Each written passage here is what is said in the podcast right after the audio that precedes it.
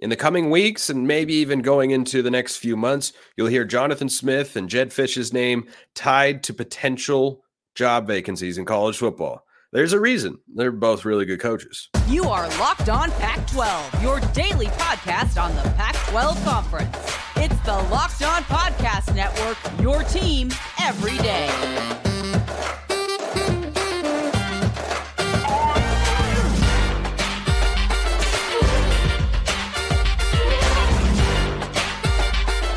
Welcome, everybody, to another episode of Locked On Pac twelve. I am your host, Spencer McLaughlin. Thank you so much for making this your first listen or your first view of the day. Part of the Locked On Podcast Network, your team every day, and your number one source to stay up to date with our media rights and soon to be mostly team free. But until then, beloved and loaded Conference of Champions. Like, comment, subscribe, rate, and review. Please and thank you wherever you listen to or watch this show, which today is brought to you by Prize Picks. Go to prizepicks.com slash LockedOnCollege. Use code LockedOnCollege for a first deposit match up to one hundred dollars. Daily fantasy sports made easy. So you can look at lists everywhere, a report of questionable validity maybe here or there with regards to whether or not Jonathan Smith or Jedd Fisch would be a coaching candidate elsewhere. And there are some quotes from Jonathan Smith he gave on John Canzano's radio show that I'm going to read in a, a few minutes here that are pretty telling as to what I am talking about. But I want to talk about each of these guys and kind of what jobs I think they will be targets for and where they would or would not be a fit. So the one job that's open right now that gets plenty of chatter is Michigan State. So Michigan State is, of course, you know, no longer in uh, the Mel Tucker era, and they're looking for a new head coach. Plenty of reported candidates or potential candidates out there. You know, the the usual suspects. You know, you have some crossovers between Michigan State and Texas A and M targets like Mike Elko at Duke or Jeff Traylor at U T S A. I don't think he's been tied to Michigan State uh, quite as much, but I think between Jedd Fisch and Jonathan Smith, either one of them would be a target, and either one of them would be willing to leave where they're at to go to Michigan State. Not that Arizona doesn't have a chance to go play in the Big twelve and compete. They do. Not that Oregon State doesn't have a chance to try to put together a good enough schedule as a de facto independent and compete for a college football playoff spot. If they can keep the funding at a Power Five level, yeah, they could be in the mix for an at-large berth once every few years. I could absolutely see that. The Big Ten is one of the two largest conferences and most prestigious ones in America. It's hard to turn those jobs down. It's really, really hard. Now, I don't think every job in the Big Ten would be that much of an allure. Michigan State is a program that's made the four-team college football playoff and can compete at a very high level. I don't think it's a tier one kind of job in college football or in the Big Ten like Uh, an Ohio State or a Michigan, for instance, but I think it's pretty close, maybe just like a notch below a Penn State. And I think that's above what both Arizona and Oregon State can offer competitively and financially as well. So I think either one would go there. Now, the Texas A and M is situation is different. Should Jonathan Smith be a candidate for Texas A and M? Of course, he's a great coach. Everybody is well aware of that. I don't think Jonathan Smith would go to Texas A and M. Jonathan Smith, I've never met the guy. I've never interviewed him before, but I've read plenty of quotes about him and seen him talk and the way he runs his program. He is very much a low-key, like he's great for Oregon State, not just because he is an alum, but because he he's not flashy, he's not loud, he's not, you know, he he seems like just a very nice, normal kind of guy who's just a really, really good football coach.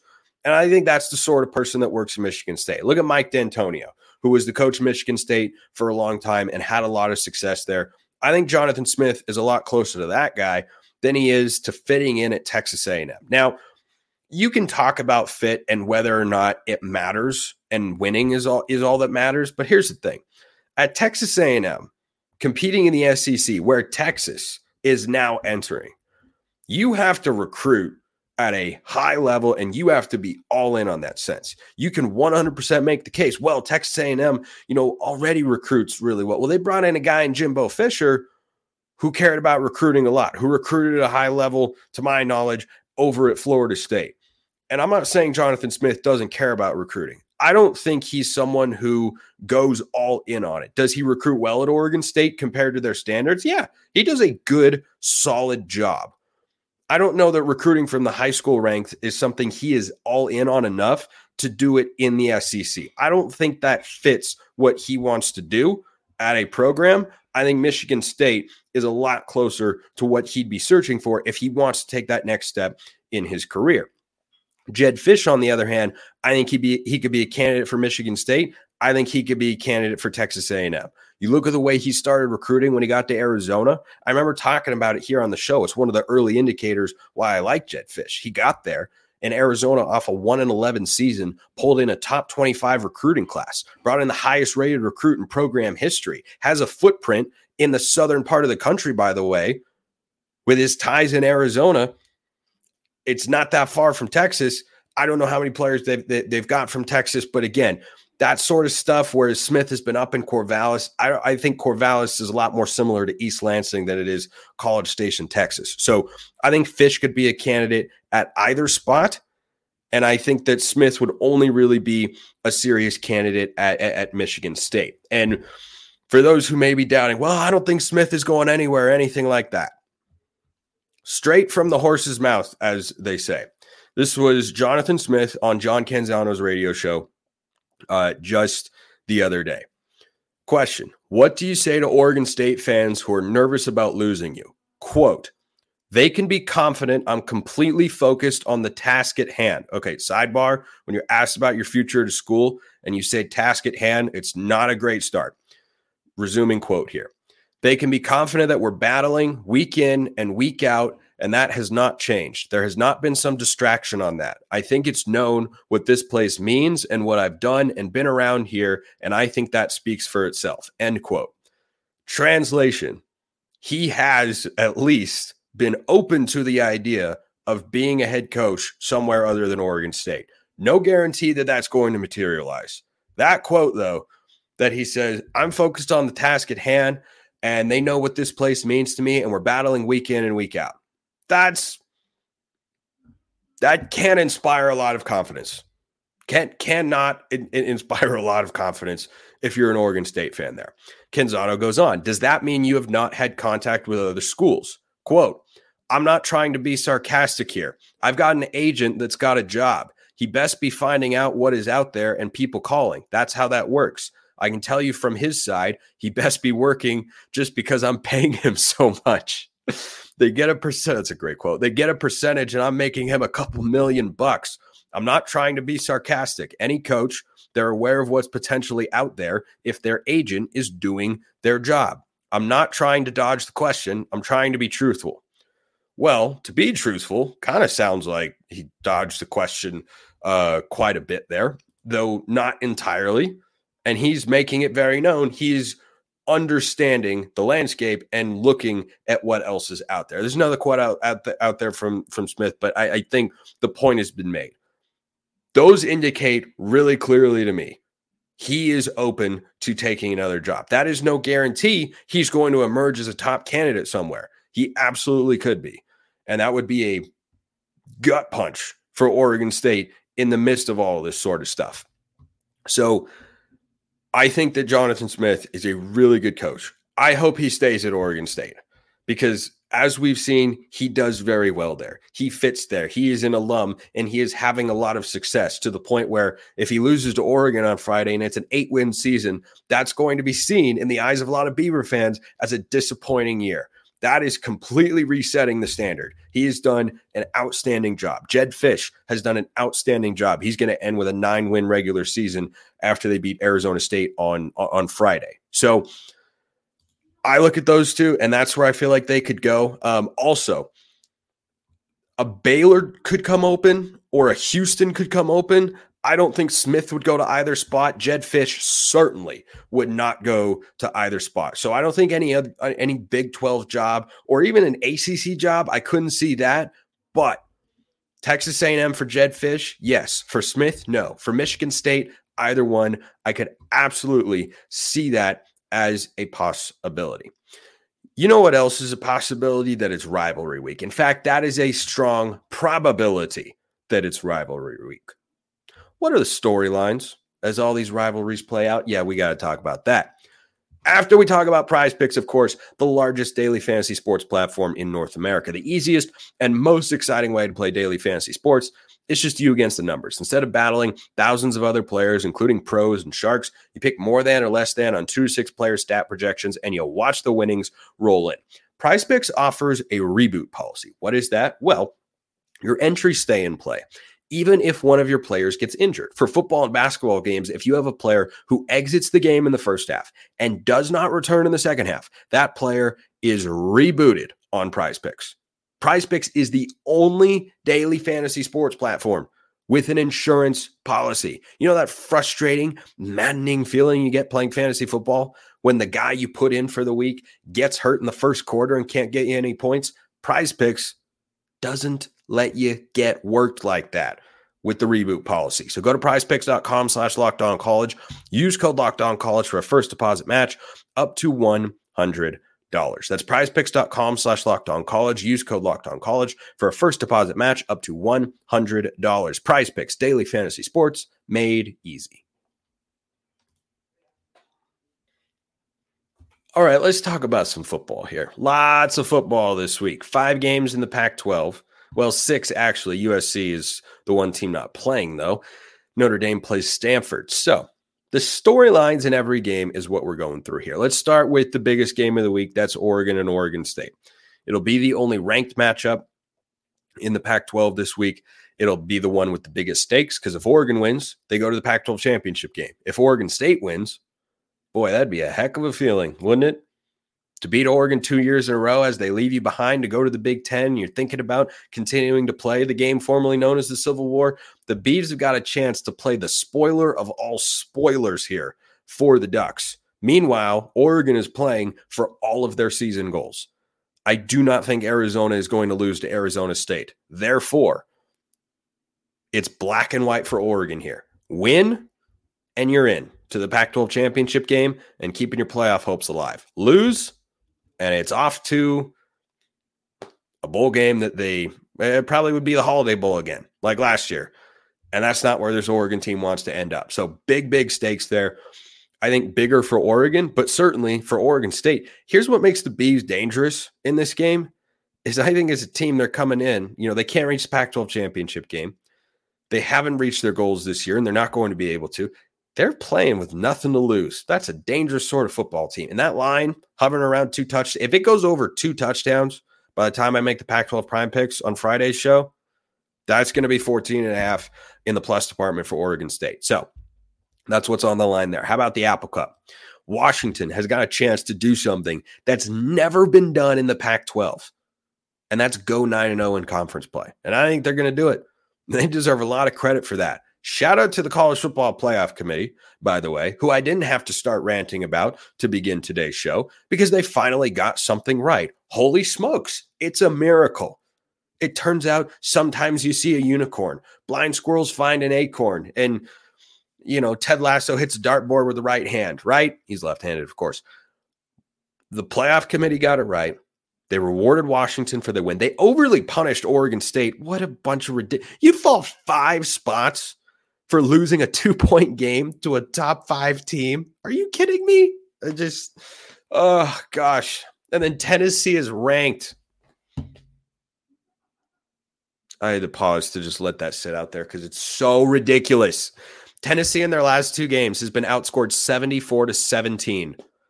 That's what happens when they play ranked teams. And guess what? They're, they're number twenty-five. S E C bias, it never goes away. But Washington is inside the top four. That's good for the Huskies. That is where they should be.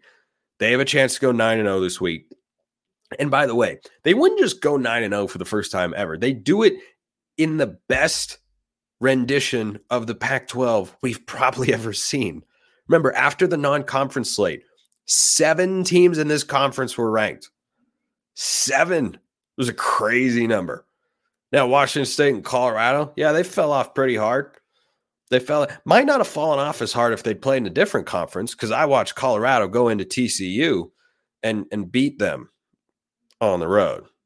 Just saying. That's the thing that happened. But to do it in the best the league has ever been, um, would be just wildly impressive and cement their case as a national title contender, which they absolutely are. Here's the thing. Washington is going to win the game. I, I don't have any doubts about that. They shouldn't have to win this game to get in or to have a chance to go to the playoff. Because if you're a twelve and one conference champ, you should be able to get in. Or at least have a very good chance to, especially when you've played a schedule as tough as Washington's. It's not easy, and they just keep winning. They're going to win the game. They shouldn't have to, but they're going to win the game. So Washington State, meanwhile, is fighting to salvage positivity after a nice win against Colorado last week on Senior Day. They've had a down year compared to what they, you know, were capable of after a four and oh start. But beating this game would have the same sort of feel. It would be a spoiler roll if the Cougs were able to pull this big upset. They would make a bowl game. And carrying that momentum in the midst of realignment uncertainty, let's just say that would put you in the outright winner department on Monday's show when we do winners and losers, which is, of course, the uh, my version of the fan mood tracker, which other pundits do. So let's move on. The duel in the desert, Arizona and Arizona State. Now, if Arizona wins, they can make the Pac twelve title game. In fact, they will if Oregon State wins. That's an if. I think Oregon's going to win the game, but it is not out of the realm of possibility to think Oregon State comes in playing loose and free with nothing to lose and goes in there and pulls a little upset. If that happens and Arizona wins the game, Arizona plays for the Pac twelve championship. What a world. What a world. Most importantly, though, you know what I love about this Arizona-Arizona State game? I got this from Richie Bradshaw, Locked On Sun Devils, all the time. This matchup every year, no matter the records, is just pure, unbridled disdain for one another. They don't like each other. They just don't like each other. And I love that. That's what a rivalry is supposed to be. I'm glad it'll continue in the Big twelve. Utah against Colorado. What's on the line? Pride. Four-letter word, and that's it. That's all there is. Colorado's not making a bowl game. Utah's not making a great one. That's it. That's all that's on the line. How prideful are you as a program? What kind of effort are you going to put out there? Utah's already going to a bowl game. Colorado's already missing one. That's all that's on the line. Notre Dame against Stanford. Only thing on the line worth noting here for the Cardinal. Can they carry a ridiculous amount of momentum into the offseason? They, they've had, by my account, a successful first season under Troy Taylor. They might finish with the same record as last year. They have a worse roster than last year. It's year one of a rebuild. If they win this game, it's at Notre Dame. They're like a twenty-six and a half point underdog. It would be a shocker of all shockers, to be sure. By the way, they beat Notre Dame a year ago. Actually, this game might be at home. Let me let me double check. That game might be being played at the Farm, in which case you never know. You never know when a team can suffer the curse of the Farm, which is if you don't have that big of an environment, can you get up for the game? That one is indeed being played in Stanford. My apologies. So you never know. Games on the Pac twelve network. How about that? Notre Dame playing on the Pac twelve network. Irish fans about to be upset that they can't watch. Anyway, lastly, U C L A against Cal. Interesting storylines here. Turns out Chip Kelly was not coaching for his job, or if he was, he saved it against U S C and was not going to be let go no matter what because they won the game. He's still the head coach. And the athletic director, I think, went to him and said, yeah, it's an incorrect report. Sorry about that. But what if he loses this one? It's a home game. The Bruins are already going to a bowl game. Cal hasn't assured that, though. This is a low-stakes game. It absolutely is. I'm not going to argue with you there in the national landscape of college football. But as a Pac twelve sicko fan, I'm intrigued by this matchup. Because U C L A, is Chip coaching for his job? I I don't know. I don't think so. I don't think he should be. Could he be? Eh, I don't know. It depends. Cal's a nine-point underdog. If they come in and beat you, might not feel great to send the home fans off with two straight losses to teams that were under five hundred when you played them. Cal, meanwhile, is playing for a bowl game. They've missed it the last couple of years. They haven't played a bowl game since two thousand nineteen, I believe was the last time. And if they win this game, I will nail both of these record predictions right on the money if Cal wins. Yeah, I'm pulling for the Bears just for just for that particular reason. I've been a Jedd Fisch fan since I saw his first season, really since I saw his first offseason and then his second season. I have liked Jedd Fisch. A lot of people like Jedd Fisch. I think he should be the Pac twelve Coach of the Year. I also think you should know about LinkedIn Jobs, because these days, every new potential hire can feel like a high-stakes wager for your small business. You want to be one hundred percent certain you have access to the best qualified candidates available. That's why you have to check out LinkedIn Jobs. LinkedIn Jobs helps find the right people for your team faster and for free. Go in there and create a free job post in minutes, which is super-duper easy. Add the purple hashtag hiring frame to your profile and spread the word that you're hiring. Simple tools like screening questions make it easy to focus on candidates with just the right skills and experience, so you can focus on who you'd like to prioritize and hire, and do so quickly. LinkedIn Jobs helps you find the qualified candidates that you want to talk to faster. Post your job for free at linkedin.com slash locked on college. That's linkedin.com slash locked on college to post your job for free. Terms and conditions, both of them, do apply. Okay, before I get to my Jedd Fisch uh, Coach of the Year thing, a question came in. Mailbag's always open, by the way. YouTube comments or Twitter at smalls underscore 55 or at LO underscore Pac twelve. Love talking with you all over there. Thank you for making the show what, what it is. Hey, Spencer, this is from Tony. Hey, Spencer, great job on this podcast. Appreciate you, my man. Question: if Oregon State and Washington State get this Pac twelve money, why not petition the Big twelve to get in and not take any of the Big twelve money until the next Big twelve T V negotiation? And to add on to that, take half until the next T V negotiation. Just wondering what your thoughts are on this piece. This is an interesting idea. Not one that can happen, but I'll get to. But an outstanding thought, because S M U is doing the same thing. Oregon and Washington are taking lesser shares to go to the Big Ten. Cal and Stanford are doing the same thing in the, S A, in, in the uh, A C C. S M U is taking zero. Zero. Like Mark Baum in The Big Short. Zero. Zero. He is taking, they're taking zero dollars from the media rights distribution, and their donors are just funding it. The reason this can't work, Tony, is that if Oregon State and Washington State were to go be members of the Big twelve as of next year, which is a ninety-nine point nine nine nine percent chance of not happening, like it's not going to happen, unfortunately, even though it should, it's not. Big twelve is too full right now. If they go and do that, they would no longer be people who can claim sole board membership and therefore control of the Pac twelve assets and all the money they're trying to gain control of right now. They'd be in the same position as the other schools, and at that point in time, the Pac twelve as a legal entity would dissolve, and then everyone would get an equal share from this year's conference revenue distribution and go their separate ways. So that's why that, that can't work out. But that is a great, great question. Here's another one. Why isn't Jedd Fisch the Coach of the Year? Well, I don't have a great answer to why isn't he. I have a great answer to why is he the Coach of the Year. Arizona, going into the final week of the regular season, has a legitimate, realistic, and possible outcome in two games, one of which they play and one of which they don't, obviously, to get to the Pac twelve championship game. They have beaten four ranked teams this year.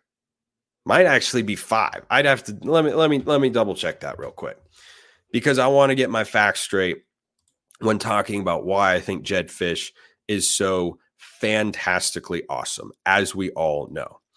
Arizona, in their last five games, have beaten four ranked teams. The other two ranked teams they played this year, they lost by seven and two points respectively. He has done a marvelous job. And I'm not saying there aren't other qualified candidates. Yeah, Kalen DeBoer should be one of the targets. Here's the thing.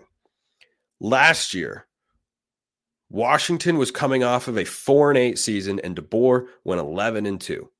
And Jonathan Smith delivered Oregon State's first ten-win season after they won their bowl game since two thousand six. They went nine and three in the regular season. Compared to what their expectations were and what they were working with, they vastly outperformed what a good or average or solid or below average coach would have done. I think when you're looking at coach of the year, you have to look at what a coach is working with, right? So for example, an Oregon coach hasn't won coach of the year since two thousand ten. Why? Because when Chip Kelly went on that run, it elevated Oregon to being a very, very good job in college football. So when a coach goes there and succeeds, it's not as impressive as it is when a coach goes to Arizona or Oregon State and succeeds. DeBoer was a co-coach of the year with Jonathan Smith last year because he took a four and eight team, added a couple of pieces, and went eleven and two. That's coach of the year sort of stuff. Coming into this year, though, that eleven and two team is largely still intact in Seattle. Jedd Fisch took a five and seven team a year ago and a program that won one game in his first season and had a think I think it was a twelve game losing streak when he arrived, and has brought them onto the brink of making a conference championship game in the deepest Pac twelve we have ever seen in recent memory. But really, in the twelve team era, it's the best the conference has been. The reigning Heisman Trophy winner is seven and five with a coach who had never won fewer than ten games. I don't think that happens in the Big twelve, but it happens at the Pac twelve one hundred percent. So when you look at the coach that has done the most with his situation, that has maximized it, you can absolutely look at Washington, because you can't do more than winning every single game. But what did you think was more possible before the season? Washington going twelve and oh or Arizona going nine and three? I didn't think, I, I'm pretty sure when I was setting floors and ceilings for every team here on the show before the season, I had Arizona's ceiling at eight and four. Their preseason win total was four and a half. They're going to double that when they beat Arizona State this week. I'm sorry, Richie, if you're listening or watching, but that's a thing that's going to happen, even though the game's in Tempe. That that that that is such an utter surprise. No one saw this coming in any way, shape, or form. Did you expect Washington to be really good? Yes. So if I had a vote for coach of the year in the Pac twelve, I'd go Jedd Fisch number one. I'd go Kalen DeBoer number two. I didn't really think about who I'd put at, at number three. Um, it, it'd probably... Probably be Dan Lanning, Lan- Lanning or Smith. You know, I mean, which, whichever coach wins the Civil War this week. How about that? That's who I'd vote number three, and I'd put the other one number four.